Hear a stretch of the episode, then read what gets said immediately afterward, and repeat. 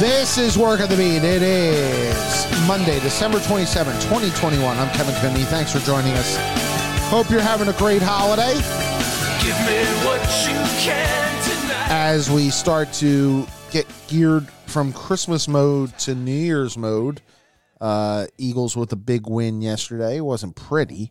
Uh, first half was downright ugly.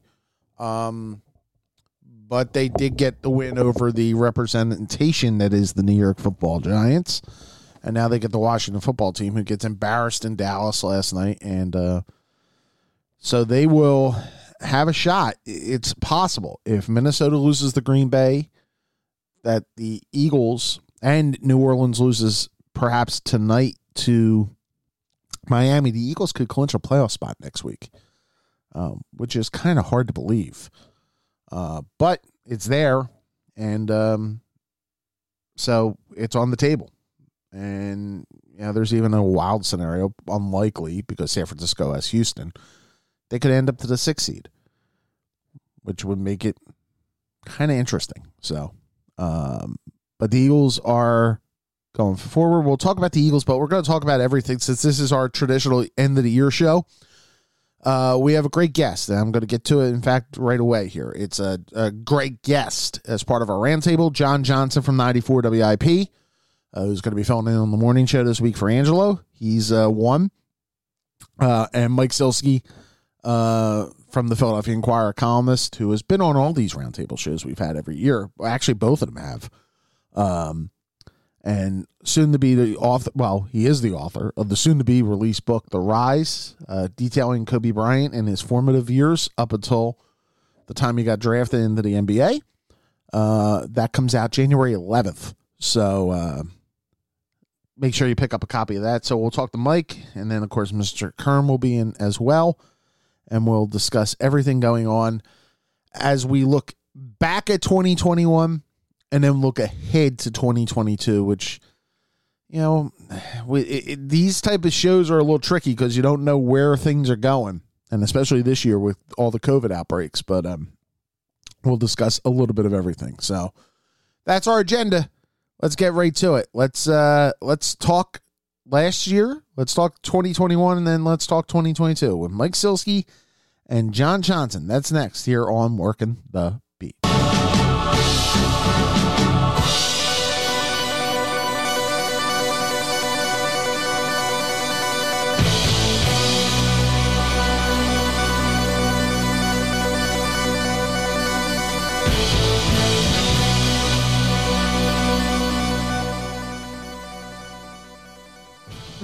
in progress.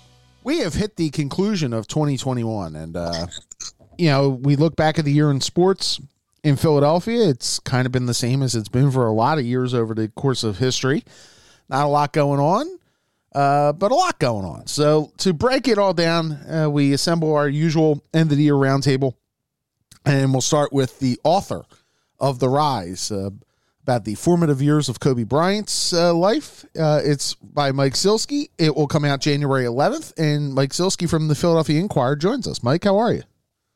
I'm great, Kev. Thanks for having me. No problem. prob- for mentioning the book. Not a problem. Uh, also, uh, from 94 WIP, uh, he will be co hosting the morning show the rest of the week. Uh, so these uh, early morning hours are not unfamiliar to him.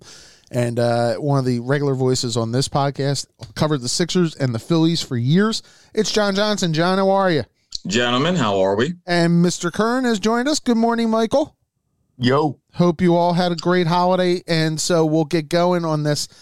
I guess we should start with the obvious question, which is, um, you know, after a ugly first half, the Eagles, you know, are now uh, beat the Giants yesterday. They're now eight and seven. In a way, they have a they have a path to clinch a playoff spot next week. Um, are you surprised? Let me start with Mike Sielski. Are you surprised by the way this has all turned out for this team? Yeah, I am. Um, and you know, a lot of people looked ahead at the schedule that the Eagles had and thought, okay, well, they could make a run later in the season um, if things broke their you know broke the right way for them, and and some of these teams, the Giants among them, were as bad as we all anticipated they were going to be.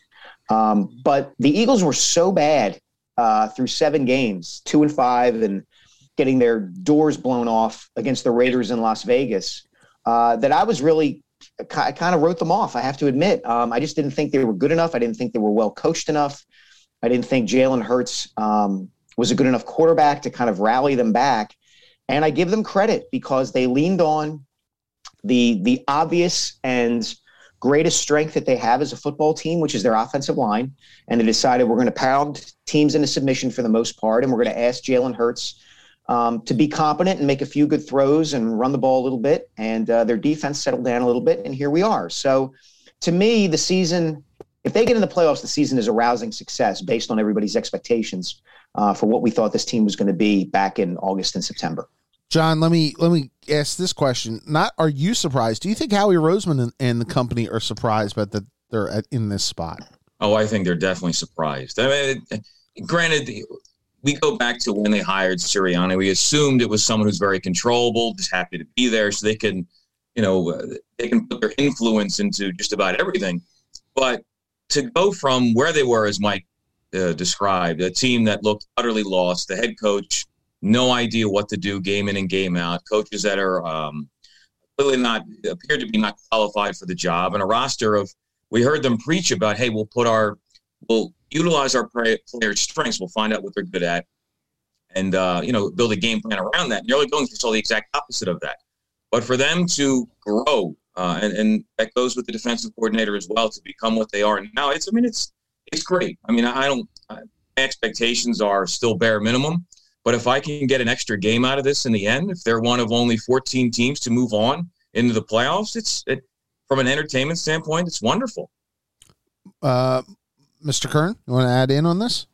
Yeah, well, I mean, I think the coach wanted to play. Look, you have a first year coach and a first year quarterback for, all intent and purposes. And I think everybody looked at this as okay, in the first five or six or seven games, they looked horrible because they're trying to throw the ball 50 times a game which every team in the league pretty much does. And they found out real quick you can't do that. And then the schedule got easier. They figured out a formula where you can beat bad team or, or not as good teams. And they're beating them fairly soundly because there's a lot of not so good teams in this league. And I give them credit for that. But I think the dilemma is going to be whatever happens, where they may make the playoffs, come close to making the playoffs, whatever. What do you do with the quarterback? Well, and that's because yeah. that's the dilemma. Is you know, he's he probably played. Obviously, he made he's an alternate for the Pro Bowl, so he's done some good things. And there's things he doesn't do well. And now you're looking forward with three first round draft picks. What do you do? And I think this is the challenge now for them. You know, do you go forward with Jalen for at least another year and try to shore up your defense a little bit or get some players where you might need help? I don't know. And that that's why Howie's going to get the big bucks, I guess. Well, let me go back to Sielski. Mike, when you look at it, I mean, we all talk we've talked all year about these three number one picks, okay? And I think there was an in, yeah, there was a point about week 7, week 8, you're thinking, "Wow, you could have three in the top 10." Well, it's possible that all three spots end up in the playoffs. Miami wins tonight. Miami is actually the seventh seed in, in, in the AFC, and Indianapolis is already in. So, I mean, I guess the question is, what do those three first round picks mean at this point and towards Jalen Hurts' future? At, at, this point, if I were the Eagles, I would not draft a quarterback in the first round. I would run it back with Jalen Hurts. And here's why. My feeling on the quarterback position in the NFL, as bad and as lacking depth as that position is around the league right now, is there's kind of a sliding scale, right? There's the sliding scale of a quarterback's ability and then there's the sliding scale of a quarterback's cost under the salary cap. Okay. I, I've maintained this since it happened. The big reason that the Eagles went to and won the Super Bowl in 2017 is that they had excellent quarterback play, whether it was Carson Wentz or Nick Foles, at a reasonable cost. Yeah, so it allowed them to fill in other holes and make other acquisitions and build up the team around those two guys so that they could win a championship. Okay. Now, once you start to pay more for your quarterback, unless right. that quarterback is Patrick Mahomes or Aaron Rodgers or even Tom Brady at 43 or 44, it becomes harder to build yeah. A higher quality team around. We saw that in Seattle, right, Mike? Right, exactly. happened. Exactly. So my argument would be you've seen what Jalen Hurts can do over the course of a season. it's fair to assume he will get better or to hope that he will get better next year and he will still be on his rookie contract. So take that chance that he'll get better, that he won't cost so much money, and then then you can use those draft picks, maybe make trades to address other aspects of the team. Um, you know, my feeling that you chase this white whale of you got to have a franchise quarterback right away. That's belied by the evidence throughout the league. The Rams went to the Super Bowl with Jared Goff and, and dumped him less than two years later. The Eagles got there with their backup, winning, you know, two playoff games and then the Super Bowl. And the Niners went with Jimmy Garoppolo. Right. There's the formula. And unless you have an all time, all timer, it seems foolish to me to try to, to use draft capital on somebody you're not sure will be the guy when you've got someone who has played well often this season and still might grow. But, but Mike, saying, knowing what, what the Eagles, knowing the Eagles and the way they kind of try to operate, if a Deshaun Watson become became somebody like that, I'm, and I'm using his name, 26 years old, whatever he is, everybody thinks he's one of the best five, six, seven quarterbacks in the league. Do you think the Eagles would try to say, hey, we just made the playoffs. We're not bad. We don't think we can win a Super Bowl with Jalen, but I mean, do you see any kind of scenario? And I'm even throwing the baggage out, but do you see any kind of scenario with that where they would try to use these these all these picks or some of these picks to say we're going to go in that direction? Yes, I do. I, I wrote that earlier this season that the fact that the Eagles were winning the ball by by running it and pounding teams into submission doesn't mean that Jeffrey Lurie and Howie Roseman are going to come to an epiphany and say, hey, we can win games running the ball with Jalen Hurts. They're going to say, we need a different quarterback because okay. we don't want to win this way. Gotcha. This is not how the the modern day NFL is, and so we've got to go find that quarterback who can allow us to to win the way we want to, and the teams traditionally. Win. Well, John, he's me, not in the draft. He's not in the draft, though. That, that's what we're. I don't think he's in this draft. No, that's I don't. Okay, that was going to be the next question, John. Is part of this also because of the fact that there's nobody in this draft? Maybe Kenny Pickett, but that's about it. And I'm not sure yeah. Kenny Pickett's going to be there because I think the the Steelers are going to take him uh, to replace Ben Roethlisberger. There's nobody in this draft that really wows you at the quarterback spot. No, there's nobody in the draft like that. And sadly, I mean, everything that Mike Sielski said is correct. That's the way you should be building your team. The problem is we know how Howie Roseman and Jeffrey Lurie think. They're always in search of that next franchise quarterback, and they thought they had it with Wentz. It all fell apart. Uh, you know, they originally drafted Jalen Hurts to be that security backup as a blanket, and I've never flip flopped so much on quarterback in my life. I see those snippets. You see one half of football, we're like, all right, that's now I see what the potential is, and then you see him revert right back in another half. And Howie Roseman's seeing that too. And I, I do not agree with a lot of the decisions that he has made, but I am almost certain that he's searching for the next quarterback of this team because their play calling is very evident of how they feel about the quarterback too. It's wonderful that the ground run game has been so successful, but it is in part because they aren't uh, they don't trust Jalen Hurts with the you know the, the, the, short to intermediate passes to where they have to run the ball as many times as they have, which is the exact opposite of everything we've heard of how you know Jeffrey Lurie would like his franchise to be uh, you know ran game in and game out. And I would say the one the one thing I'll chime in on this with is you know there's an old baseball saying you never believe spring training, you never believe September okay? Because you don't face good opposition usually. You face guys who are up or whatever. I almost caution that a little bit with Jalen Hurts. They haven't played a really good team or played well against a really good team in a long time. His best game against a good team may have been against the, the, the Chargers, okay? Who are kind of revealing themselves as a little bit of a fraud right now. So I don't know if I trust him or not, but I agree with Mike. I I I, I kind of agree. I will ride it out one more year to see if he makes that step and then kind of maybe use that as one of those three or a couple of those three picks, try to trade back and get some draft capital for next year when the quarterback class should be a lot better. Sielski? Yeah, you know, it's interesting to me, guys. And again, I wrote this earlier this year, I think right after that Chargers game, where Jalen Hurts is a good case study in how much the NFL has changed over the last 30 years. Because in an earlier era, you a team would look at Jalen Hurts and say he's a good leader, he makes big plays, and he's made big plays in a lot of big moments. Like in that Chargers game, he led the Eagles on a game time drive before you know Justin Herbert came back and chewed up the last six and a half minutes. Um, his stats aren't great, but he he's winning games for a team that wasn't expected to win a lot of games.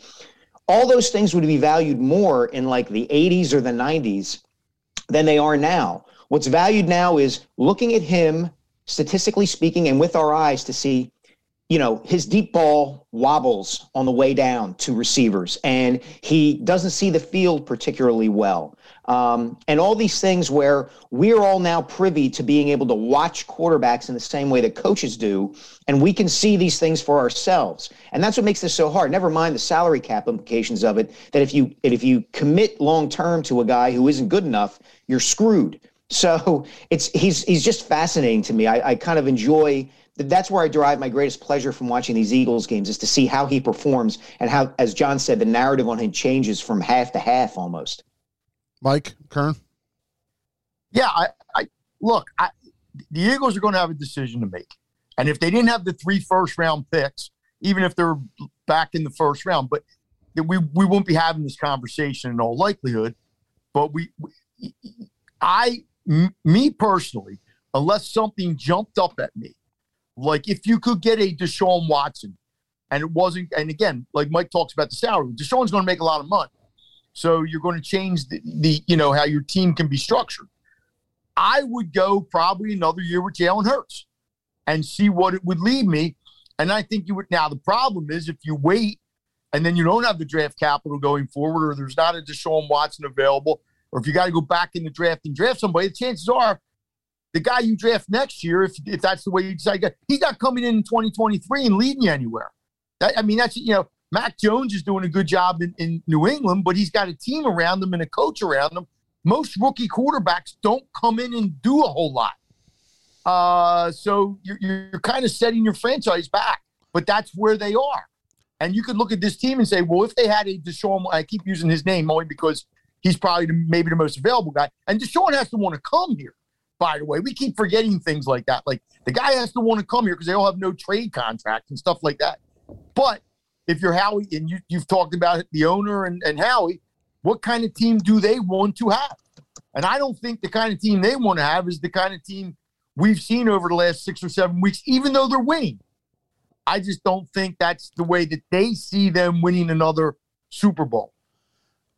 Let me move on here. Um, I, I asked this just as a broad overview question for for the year. What what franchise had the best year? Uh, let me start with John Johnson. wow. Um, the Union, John. Boy. it They're all tied year. for last. My goodness. Um, I think I may end up saying the Eagles. I mean, the, the Phillies are on the cusp of something, but I have questions about the manager. They have, you know, three um, positions to fill, an entire bullpen, more adding to the starting rotation. Is the this Sixers why they call you? Is this why they call you Mr. Negative? My God! I mean, the Sixers are in purgatory. The Flyers they threw a grenade in the locker room, and it hasn't made a, a huge difference. I, I got to say the Eagles because in the end, even though that first half against the Giants, um, they've been far from perfect. I've been my opinion of Nick Sirianni has changed um, a near 180 since his introduction. I mean, you know, not just you know watching his introduction and be and, and it being cringeworthy, but watching him learn and adjust. You know, and and I'm coming to the realization that he is an NFL head coach, and that you know with the proper tweaks, you know, within the coaching staff and in the roster. I think he could be a good head coach for many years to come. So I'll go with the Eagles. Sielski. Yeah, boy, it's that's a really hard question. Who had the best season? Um, Yeah, I think I think the Eagles probably did because of the way they're positioned for the future. Um, the six, I mean, look at the Sixers, right? Like, it's a joy to watch Joel Embiid play when Joel Embiid plays, but they're stuck in either kind of wasting his prime because until they move Ben Simmons, they're not going to be good enough uh, to get to where they want to get to. The Phillies are kind of a mystery, a top-heavy roster that still needs to replenish its talent base the Flyers are, you know, the definition of insanity, it seems to me. And yeah, I think I think it's got to be the Eagles because they were able to they were able to take a disaster in the Wentz situation. Their franchise quarterback decides he wants out, and they've positioned themselves reasonably well to be able to move on from that. It doesn't mean that they're perfect. It doesn't mean that this is what they wanted to happen, some grand plan of genius by Howie Roseman and Jeffrey Lurie. It just means that they seem like they might be able to, to pull out of this in a way. And plus, they're helped by the other their their primary rivals. The Giants and Washington stink so badly that it kind of elevates the Eagles to a place of like, hey, it could be worse. You know, we could have we could have drafted Daniel Jones six, you know, in the first round, or hired Dave Gettleman to be our general manager, or be counting on Taylor Heinicke to save us. So, in that respect, it's probably the Eagles. Kern. Yeah, and they're going to win the division next year because the division hasn't been won by the same team in like three decades. Um, I would I would agree with those guys. It's more by default. But I got to ask you guys a question because I really don't know the answer to this. I'm serious. Is Ben getting paid right now, or is Ben not getting paid? Johnson. Huh. Uh, as far as I know, he's getting paid. I Wow. I haven't I haven't Because of the um, mental health, I think it's the mental health thing that Yeah, causes I him mean- to get paid. Yeah, the fact that it's been silent from the Sixers and they're not making a big stink about it. I mean, that tells me that they're still that they're paying him for all of this. Well, that's that's absurd. But okay, his. Let me ask you guys a question: Has any franchise fallen as much in in six months? Let's say six. I guess six than the Sixers. I mean, here we were last June, I guess it was, and they're the number one seed. They get past the first round. They, you know, I know Joel hurt his knee, but okay, they're playing. We all thought they were going to beat the Hawks, right up until they didn't, and we figured they had they had a shot in in the Eastern Conference Final. Uh, the Lakers weren't getting to the finals. You know, none of the teams you thought they couldn't beat, and then it all just blows apart, and nothing's been the same since then. I, I can never remember some team falling this fast, this much. Or am I 2012? Phillies, but Yeah, but we knew, Kevin. We, we knew that Ryan Howard's knee was tapioca. We knew that they the guys that getting turned older. quick. Yeah, I know. But I'm just saying that this team was the best team in the East. Go, go know, ahead, that- guys. Uh, let me let me. John, go ahead.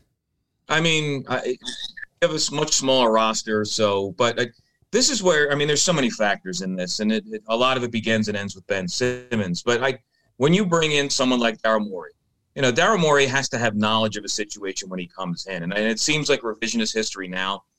But when we date back to the last trade deadline, and you heard the rumors about Ben for Harden and a couple other rumors surrounding Ben, you know, you can't leave that floating out there and, and not act on it. I mean, this is where, you know, it's easy to say, well, you know, give him more time. It's the same spiel we've heard each and every season, the what if with Ben Simmons. And someone like Morey, he has to have the wherewithal to know the situation and know when to act on it. And you have to understand your player's mindset too. And it's been long. I mean, each and every one of you know this how Ben Simmons has been as a professional athlete in terms of behind closed doors and you know, handling of criticism, what he's willing to do, what he's not willing to do. He hasn't changed in all these years. As an organization, you have to know, hey, we're either going to win with this guy or we're not.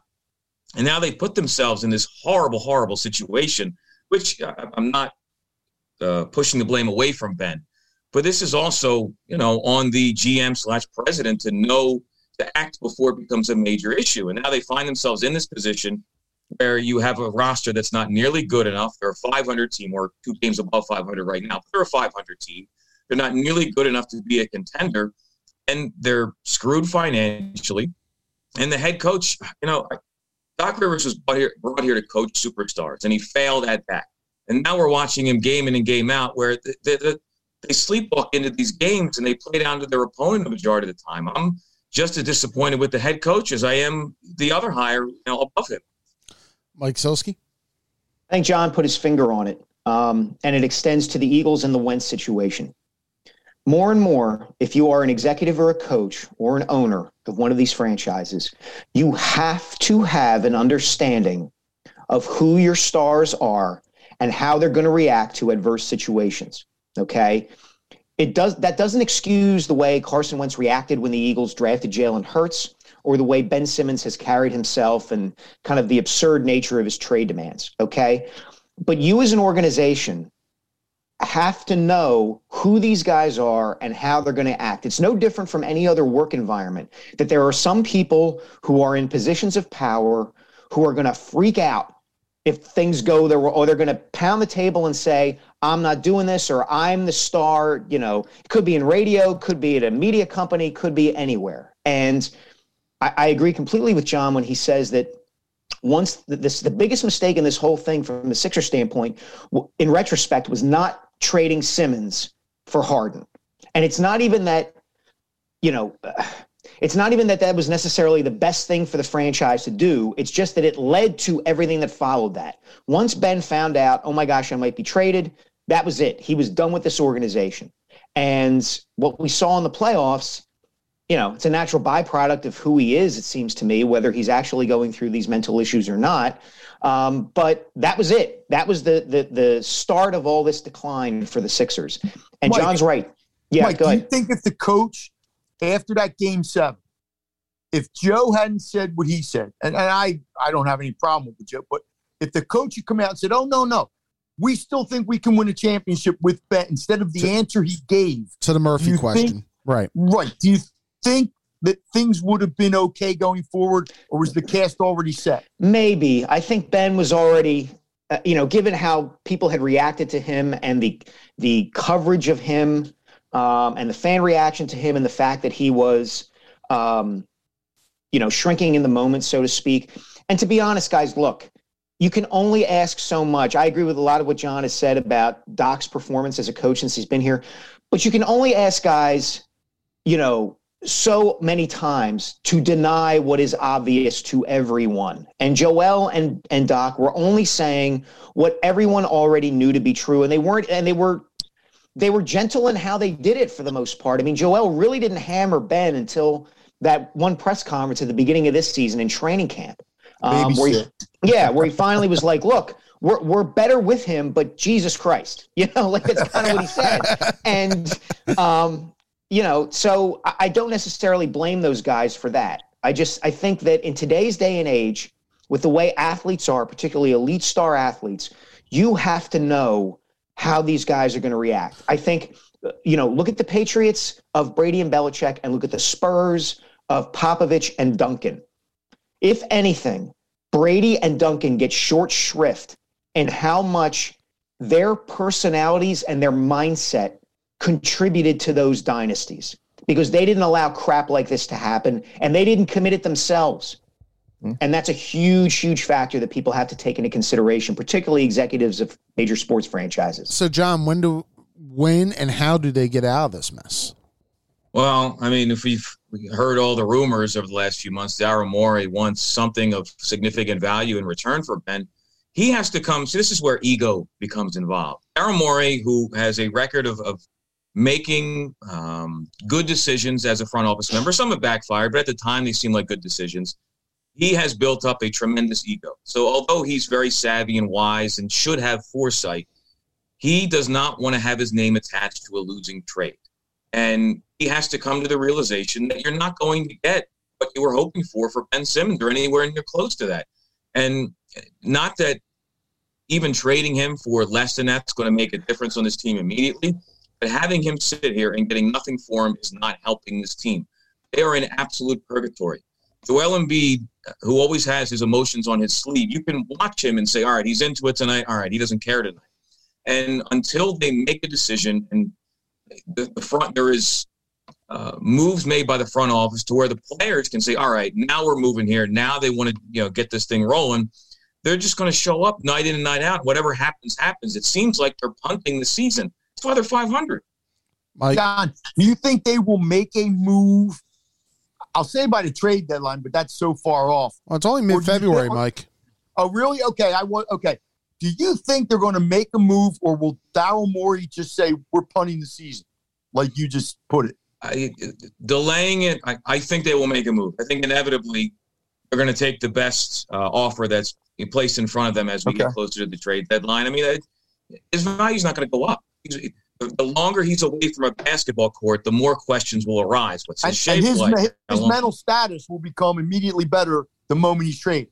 Oh, of course, of course. You know, I did, you know the whole disclaimer. I could be wrong, but he, you know, we know what the timeline is of all this. Everything that's transpired that's led to the quote mental health issue with him. He just doesn't want to be here. Uh, Mike, when do you think this gets done? Sielski. I've always said it was going to take a while for the very reasons John said. Morey didn't want to lose a trade. Um, Morey and the Sixers are presuming exactly what you guys just said, which is that as soon as Ben ends up in a different place, he's going to snap out of this fog or his mental issue or whatever, um, and he'll go and It's be ready to play. Miracle. Yeah, I'm, I'm curious to see his feats of strength. Um, Yeah. so, uh, you know, I- is it will they make a deal at the deadline? I don't know about that because I think Morey might look at this and say, you know what, the deal that I want to make isn't there, and so we'll just roll with what we got. And you know, you can outthink yourself in these things. You can, and the the problem with this situation again, it comes back to salary cap issues in sports. Is that they literally cannot improve themselves as long as Ben Simmons is on the roster Well- because he takes up more salary cap space this season than any other player and next season. Well, th- and this is the to both John and Mike. Isn't aren't we at a point where basically this is the last card they could play on quote unquote the process in a sense because whenever you do this, you're so cap bound and everything, and you're going to have to find wiggle room. By the time this is done, Embiid's prime years are likely to be over. Uh, before you really get a gauge on, I mean, that window we all think is so narrow for him anyway because of his injuries and and his and everything going on and, and the nature of big men in the NBA. Aren't we almost at that point right now where you almost have to think, boy, we got like two years and we got to take care of this now. Otherwise, we're gonna have to blow this up again. Yeah, they're in that window right now, and that's the problem. This is Joel Embiid's window. I mean, he's they uh, let's use last season as the example. They tried their hardest to keep him healthy, and he still got hurt. It's just it's the way his body is. He can't uh, withstand the rigors of a full you know season plus the playoffs. So this is his window, and each and every year he's getting a year older. We, you know, we, as you mentioned, Kev. I mean, a big man in the NBA, especially someone as unique as him, they are blowing this window, and I, I can't help but think But when does the win- the- when does the window close? Like how long is the window really? I, I don't. I mean, they they gave him that supermax deal, which we, I, you know, I don't think anybody expects him to, to be the same player he's now at the end of that supermax deal. But they they were they had no choice. Uh, what other choice do they have? They had to give it to him. I mean, he is the franchise for them. If they have any hopes of getting somewhere, he is the person that has to lead them there.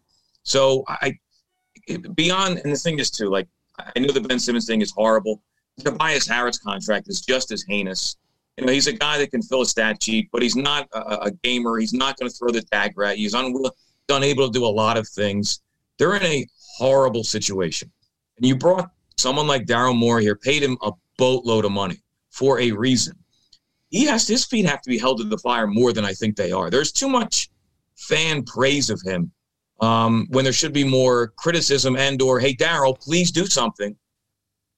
Yeah. Hey, John, did they make a mistake last year?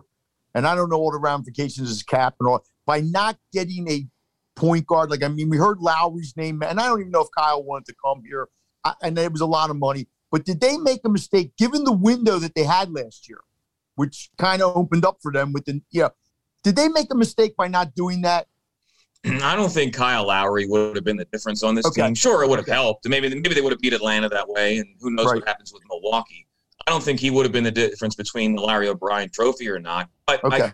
I, again, like we talked about, I go back to that trade deadline. You know, with the whole Ben Simmons, James Harden, and a couple other teams that were involved with Simmons as opposed to Lowry, because I, I, you know, who knows? You could be right, Mike. Honestly, there, there's, Well, so many mistakes. Hill, What's right? that? They got George Hill. Oh yeah, yeah. He was he was great for those minutes he played. Yeah, I mean it, it's they're all, and that's the problem. You get too many, end up with these ham and egger players who aren't making a difference for you. All right. So we we said that the Eagles had the best year. We figured the Sixers had the worst year. I take it right. I- i- Is that everybody in agreement with that? Mike, you're kind of sh- shrugging. Go ahead. I don't know. The Flyers seem to be in pretty bad shape, don't you guys think? They're Far be, irrelevant. far be it from me to far be it from me to point out that the Flyers are in bad shape, but Well, uh, Yeah, but Mike, they've got like a five game unbeaten streak, don't they, or something like that? yeah, that shows Yeah, they're turning it all around. well, I- Yeah, I, mean, before the shutdown. uh, yeah. they're, they're irrelevant though, Mike. That's the problem. I mean, they they really are. I mean, they're irrelevant in the standings. They're kind of irrelevant in in the town's mindset at this point. And the league's are irrelevant right now. Well, no, yeah, that's a whole different story. I mean, the league's on pause. So- But- Well, I mean, the ESPN and their rights, it was supposed to be a big boost for the league, and that and it should have been. the Flyers, the Flyers probably, to Mike's point, the Flyers may have had a worse year than the Sixers because the Sixers can make two moves and suddenly they're in that you know top four teams in the conference. Uh, as you know, impossible as it seems at the moment, the Flyers, they're, I mean, they're years away. I, they, their farm system is, is full of guys who didn't pan out or they, you know, they didn't develop properly. You have an interim head coach right now, and for the first time in God, 40 years, you're finally losing the fan base. Well, And, you know, when you have corporate ownership and they value a mascot seemingly more than the team in the fans' eyes, organizationally, they might be in the worst shape of all. Yeah, I was just going to say, uh, Sielski. I mean, you know, they we talked about this a couple weeks ago. I mean, they have alienated a large portion of their fan base, and uh, you don't know if the company's kind of invested in, in, in being involved in this any longer. Is that a fair point? I think it's fair to ask that question. Yeah. Um, you know, I, I, I've been banging this drum and I'll continue banging this drum. And, you know, the people, there are, the fact is, it was always going to take a long time to get the Flyers back to where they needed to be. They were a lesser version of the 2011 2012 Phillies, where the 2011 Phillies had one more shot and it was like an Easter egg that was beautiful on the outside and empty in the middle. And as soon as the shell cracked, that was it. And it's going to take a long time to put the egg back together again. The Flyers were in the same position. They just weren't as close to winning a championship, aside from that one kind of quasi miracle run of the finals in 2010. They were chasing free agents and making big trades and not developing anyone, not developing enough good players to be able to maintain excellent excellence in a salary cap league. And they still haven't done it. They were marginally better doing it under Ron Hextall and and to to his credit, Hextall at least was upfront and honest with everybody in the city and in that organization about how long it was going to take. Nobody wanted to hear it because people in the hockey world live on this idea that you can make a, a great run one year and maybe win the Stanley Cup if your goalie gets hot or you change your coach or you you patch this hole. And what was ailing the Flyers was deeper and bigger than that. And they still haven't fixed it. And I don't know that they see that they have to fix it because they went into this offseason and made all these cosmetic, you know, let's get let's get Keith Yandle, let's trade Jake Voracek for Cam Atkinson, and you know, let's blow this thing up, which they needed to blow it up, but they needed to be realistic about what was going to come out of that. And they're still not, as far as I, I'm concerned. And they've lost some of the fan base because they changed their identity, which I don't necessarily blame them for. Um, the organization that is, because it needed a fresh, clean start. The problem is the fresh, clean start has yielded nothing. Just hasn't. Mike Kern. Yeah, I can't look. They've been they've been wandering in the desert for a decade, and like I said, even if you go back before that, as Mike said, if you take out that 2010 run, which I don't care what anybody tells me that they were good at, they made the playoffs on the last day in a shootout. Okay, so and then they beat the Bruins coming back from three zip, which was great. They played the Canadiens, the eight seed, in the in the and they and they played the Blackhawks pretty tough in the final. But it's just, I it, it, I don't know if people care anymore. I really don't, I, because I think we got so wrapped up in the Sixers the last at least last year because you know that we thought they had a chance, and I just don't know where this franchise goes. You've wasted a guy who's going to go down as one of the best players in franchise history. Whatever you think of Giroux, you know he's probably if you're the top scorer or one of the top scorers in the NHL in a decade, then you must be pretty darn good, whatever your shortcomings might be.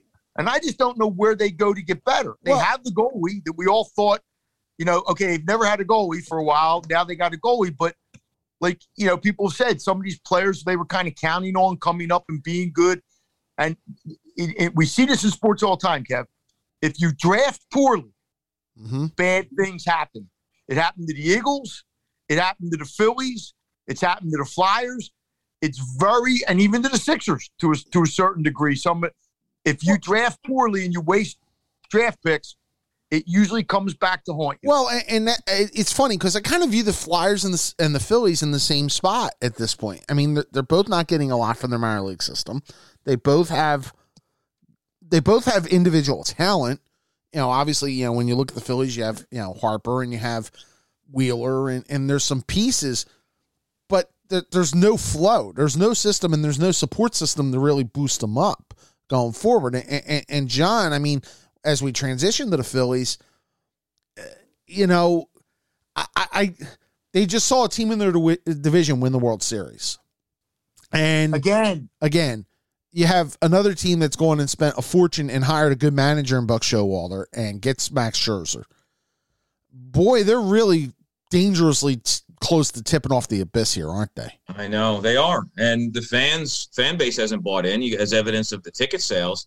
This is, uh, and then you have the lo- and, you know they're in a lockout right now, and who knows if the season will be delayed and what happens from there, which is a further further distance them from uh, from fans. I they're in a really tough spot. I, I I like what Dave Dombrowski has done for the most part since he was brought on board. Baseball uh, of the four majors takes the longest to I don't want to say turn around, but to develop talent, you know, uh, refine it and polish it, and you know, and then fill in the missing holes once those draft picks hit the major league level. The Phillies are starting. I mean, the Klentak era just just obliterated whatever farm system they had left, or you know, made it completely barren.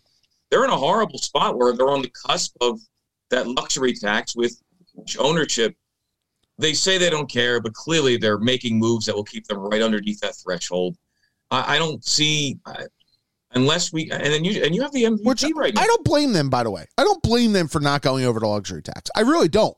If you can't afford, if you can't put together a winning roster for 207 million, then that's on you. Then that's a problem in your system.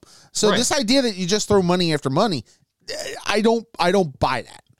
I mean, Yeah, Well, but fans, fans don't see it that way, Kev. You're right.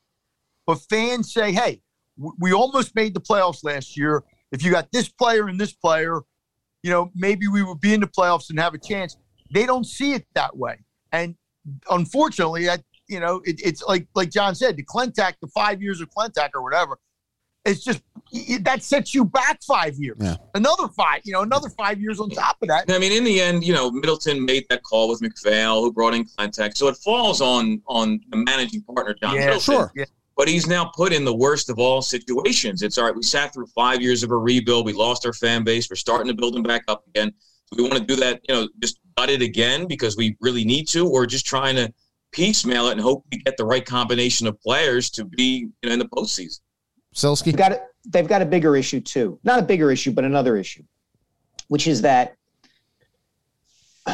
think back to their prime years from let's say 05 to 2011. Okay, that that glory era where even when they weren't winning the division yet in 05 and 06, They were fun. They were relevant. They were fun and they were relevant. Okay, who were their best players throughout that time?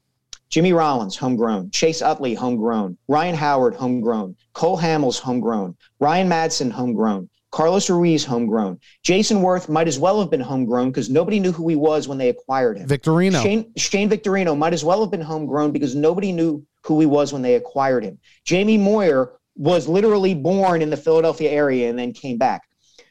As good as they were at that time, that is a major reason why the town fell in love with that team is that it felt like it grew up with them. Yeah. Look at them now. Their best player is Bryce Harper, who's was great this season, has been great since he's been here, but is not homegrown. He was the big free agent signing. Who's homegrown for them who anybody identifies with? Maybe Hoskins. Maybe. Maybe. And he's not lived up to expectations since his second year in the big leagues. He really hasn't. He's been mm-hmm. really good or really bad. That's an issue. It's not just, you know, if you, if you, they were in the thick of the playoff race this year. It was, I mean, By granted, they were not By by, default. default, based on the division and all that. They were in the thick of the playoff race and nobody cared because nobody identifies with this team. And and that's to Mike's point about the drafting poorly. That's the other unseen cost is that it actually makes your team more popular if you draft well because fans connect with them because they see these guys grow up and they don't have that either. So Well, you know- and I'll tie this in. They banked on guys like Nola and Hoskins being the anchors, and you supplement around them. Well, they didn't develop that way. Aaron Nola is a good pitcher, you know, until September, but he he's not a he's not a franchise anchor. Rhys Hoskins is a decent player, but he's not a franchise anchor. And, and, and when you have to go pay for Realmuto and and Harper and and, and you know the Didi Gregoriuses of the world, yeah, because J- the J.P. Crawford thing fell apart, or maybe they gave up too early on him. Who knows? Um, it it, it just kind of this is the mess you end up in. High high cap, you end up th- uh, being the Los Angeles Angels of Anaheim. That's basically what you end up being. So I, I, I don't know. They're top heavy. They are. They're top heavy, and we see what that gets them. I, I, I don't know like I don't know where and, and look and and Mike you've talked about this in columns too. It's a team in trouble in a sport in trouble because uh, uh, of the lack of excitement. I mean, I think you know you talk about those that era, and part of it was look the games weren't moving substantially faster, but there seemed like there was a lot more involved because it wasn't as analytical. It, there was action, there was home runs and everything. Now it's like just uh, uh, the game is drawn out. It is boring in a lot of cases, and, and, it's four hours, and that's part of the problem. They they have the biggest problem going forward here. I think. Would you agree as a sport? Yes, absolutely, they do. Um, because the I, have written that the game stinks. I don't want I don't watch the game unless I don't watch baseball unless I have to, and I'm I know I'm not alone in feeling that way. I know I'm not alone. The game is slow. Its players are, are not, you could say, not marketed well, not interesting. There are only so many guys who, who you tune in to watch. Um, the diversity of the sport is gone. And by diversity of the sport, I don't mean the, the players and their backgrounds, I mean how the sport is played. Mm-hmm. That was the fun of baseball was the Cardinals play a certain way and the Dodgers play a certain way and the Yankees play a certain way and they're all distinct and different and everybody plays the same way now. Everybody's trying to hit home runs. Everybody swings the bat the same way. Nobody throws interesting pitches. It's it, it's homogenous and it's dull, and that hurts teams everywhere, particularly ones that haven't been very good. Uh, no, I mean, Mike's, and just to add on to what Mike was saying, I mean, it is. We live in an age of instant gratification, where there is there's even times where you know uh, uh, basketball and hockey can seemingly take too long, and they're two hours to two and a half hours a game. Baseball is the exact opposite, and they don't care. And that's a huge part of the problem, too. They, baseball, more than any other sport, puts themselves on this pedestal. And how dare you criticize what is going on with them? Though they won't just, you know, hear you and then just ignore it. They'll, they'll lash back at you. Oh, how dare you? Uh, we are the great, mighty Major League Baseball. And it turns the younger of the fan bases off. Like we did, if, you know, currently doing it or did it for a living. So it's part of our livelihood. Mm-hmm. You know, we watch it as part of a job. But from a, a fan point of view, unless you were born into it, um, the, baseball creates no new fans. And the, the oldest of the generation of baseball fans is dying off, and there's no one to replace them because they have themselves on this pedestal. And everything that Mike had you know, said is 100% correct.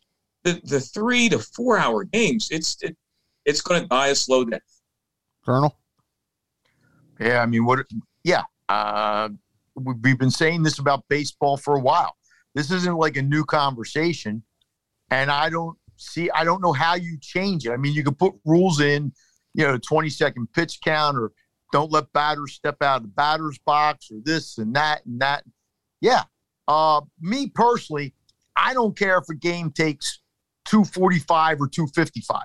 Like I'm not sitting there, you know, charting my. But you know, I'm old enough that I can remember games when they played in two hours. You know, and again, you sound like the guy's kicking somebody off your lawn, but I'm just saying it. it, it but the, it's changed.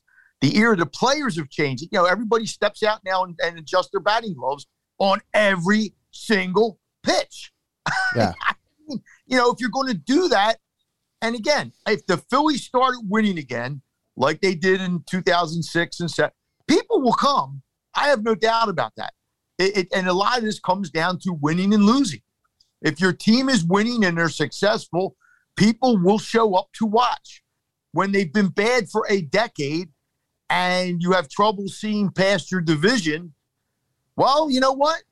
They're not going and if I was the owner and I saw 16, 17, 18,000 people coming when my team was in a a race, I'd be concerned. But but what do you do? Yeah. Yeah, I don't know what you do as a sport to change your sport. I, I, I just don't know. All right. So uh, uh, we have a final like eight minutes here. Um, let me ask all of you um, for some predictions. And uh, one, uh, I guess the, the first question is where do you see sports going in 2022? Obviously, you know, at this point, you've seen bowl games get postponed with COVID. We've seen, you know, the NFL schedule get wreaked havoc, the NHL on pause, and all that.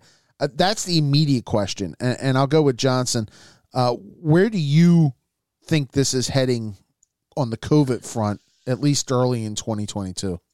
Inevitably, what's going to happen in COVID, uh, with, uh, whether you're going to a sporting event, whether you're the athlete or the spectator, where you're going to the movie theater, anywhere, you're ultimately going. Everyone's going to end up having to sign an electronic waiver, because uh, one thing we've learned, it's always the virus always mutates. You know, the, the latest variant we hear isn't as harsh, but it's still it's more contag- it's easily more contagious.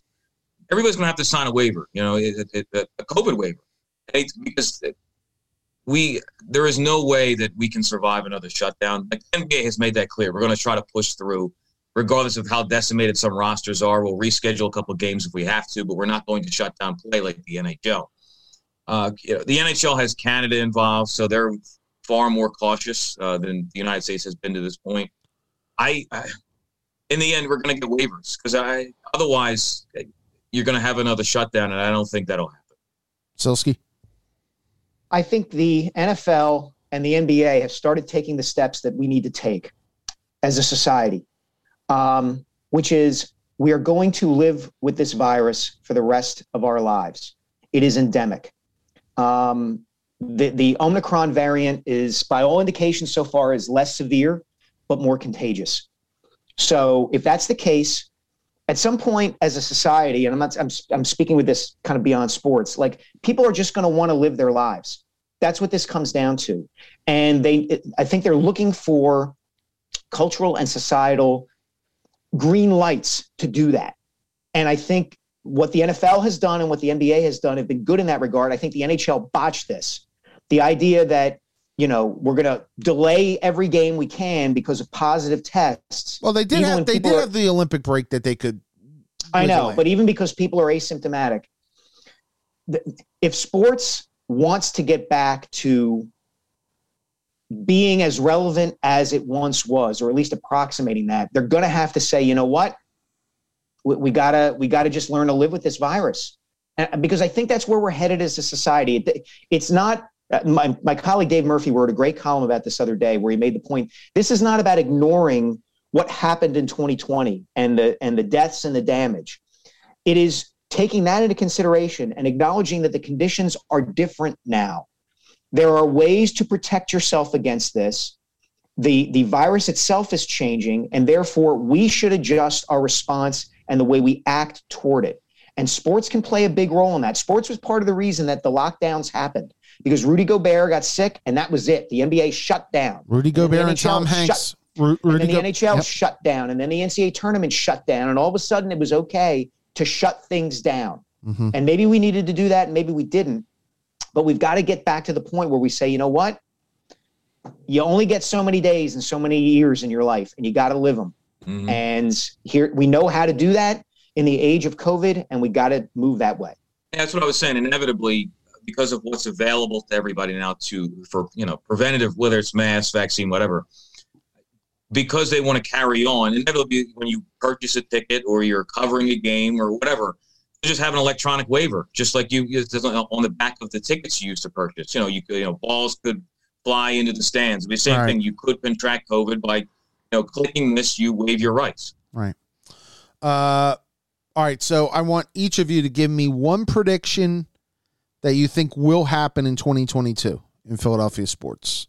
Uh, it could be business, could be a player move, it could be just something you find coming out of, uh, uh, you know, coming out in the landscape that will be the biggest story of 2022. Let's start with, uh, let's start with Sielski. Um, it's a really good question. Does Can I say that? Can I say that there's going to be a best-selling book that comes out? Yes. Go ahead. Go ahead. Will, will become a Does cultural anything touchstone to for years to come. Does it have anything to do with a Japanese restaurant? It does. Okay, good. it does. Um, I think. All right, predictions for 2022. I think we're going to see um, the Sixers continue to recede in terms of their ability to win a championship. I think bold prediction. I think part of that will come from, and this is not bold in any way, Joel Embiid's health. The the one piece of recent NBA history that I come back to with the Sixers is that Daryl Morey was the general manager of the Houston Rockets when they lost Yao Ming for good. And I think Morey is mindful that this all could fall, fall apart. Any hope that the Sixers have of making a run at a championship could fall apart if Joel Embiid goes down the wrong way, lands the wrong way on one of his ankles or his knees or something like that. And so uh, that would be my prediction. I don't want to see it happen, but I just I think there's going to be a, a breaking point, so to speak, for the Sixers this year. All right, Mr. Kern, how about you? You have any bold prediction? Vill- Villanova will make the tournament, and nobody and nobody else will. Oh, okay, but that, okay. Boy, Kev, it, it's it's so hard because of the world we live in, and you know the guys just touched upon the COVID thing, and they're you know as I've said many times, COVID controls us. It's not the other way around. We have to learn to live with the COVID, as Mike said. And fortunately, it looks as if this current variant, while it's more contagious, is not doing the things that the variant did a year ago Mm-hmm. with the hospitals. That doesn't mean we're, but what might be out there six months from now that I don't know about and you don't know? I mean, we don't know. And like Mike said, this is the rest of our lives that we're probably going to be dealing with this like we deal with the flu or we deal whatever. But as far as Philly sport, I mean, it's just, you know, I would like to sit here and say, yeah, the Eagles are going to do this or the or this is going to happen. But there's so much like gray areas now in Philadelphia sports. You know, is Jalen Hurts going to be the quarterback next year? Will the Eagles make a move in that direction or whatever? Uh, can the Phillies, if, if after the lockout ends, hopefully ends, can they do things to make them compete with the Braves and maybe the Mets? Uh, I'll leave the other two teams. Know, can the Sixers trade Ben Simmons and get something that makes them at least more competitive right now, puts them into the top three or four in the East where maybe you have a chance? I, I don't really have an answer on the Flyers. And, and to be honest with you, I think there's so much uncertainty, and that can be a good thing Yeah. because good things can come out of that. But also, uh, yeah, I, I sit here. My wor- my worst fear is that we're sitting here in the NBA offseason and Ben Simmons hasn't been moved. Yeah, I hear you. Mike, uh, John Johnson. I will go with the Eagles uh, as a bold prediction. Uh, prediction, and I honestly feel this will probably happen uh, during the offseason. Uh, whatever happens with Eagles, I think they'll make the playoffs. They'll lose in the first round. Everybody will be happy from an entertainment standpoint. Uh, and in the offseason, Howie Roseman will use some of those, probably two of those three first round picks, and acquire a veteran quarterback. Um, if I had to pick of who's available, I'll say Deshaun Watson, which seems like the most um, predictable of those available, whether it be Russell Wilson, Aaron Rodgers, one or two others. They will acquire Deshaun Watson. He will become the next franchise quarterback of the Eagles. Uh, I'm going to go on a business end here. Uh, one, I believe that uh, NBC or Comcast will get out of the sports business. I think you will see NBC Sports Philadelphia get sold uh, as part of their regional sports networks. That's been rumored, obviously, here for the last six months. Uh, I think they will sell the Flyers and the Wells Fargo Center. I could see Josh Harris divesting himself of the New Jersey Devils and buying the Flyers. And in that case, then starting the push for his own. Well, he's already started the push, but he will try to build his own basketball arena, maybe in the same parking lot um, as the Wells Fargo Center, or maybe even in, in downtown Philadelphia. But I, I think at this point, Comcast ownership of the Flyers is in its last legs um, because I, I just don't sense that they. I don't sense that NBC slash Universal slash Comcast, whatever you want to call it, um, really wants to be in the sports business anymore. They're folding their uh, they're folding NBC Sports Network on uh, on Friday. They've lost the NHL package. Uh, you know they they've kind of limited what they want to do, and I think that's where you're going to see the Flyers as the next shoe to drop here, and I think that would actually be good for the franchise going forward. Hey, boys, is there going to be an Olympics in 2022? And does anybody really care? Yes, there will, and no, they won't. Right. Agreed. Agreed. That's exactly what it is. I love the Olympics. It's not going to be anything to watch. Well, Yeah. it's in the, it, they're they're having the Super Bowl right in the middle of it too, which is kind of Yeah. weird in its own way. But Yeah. gentlemen, I hope you have a happy and a safe New Year. Uh, don't forget, Mike Sielski's book comes out January 11th. Correct, Mike? January 11th, The Rise, Kobe Bryant and the Pursuit of Immortality. If you see me at the corner of Broad and Market wearing a sandwich board saying, We'll sell books for food, please stop by and say hello. And Mike, if you're going to be at Broad and Market with that, to just please tell me. I am there and I'll buy five books.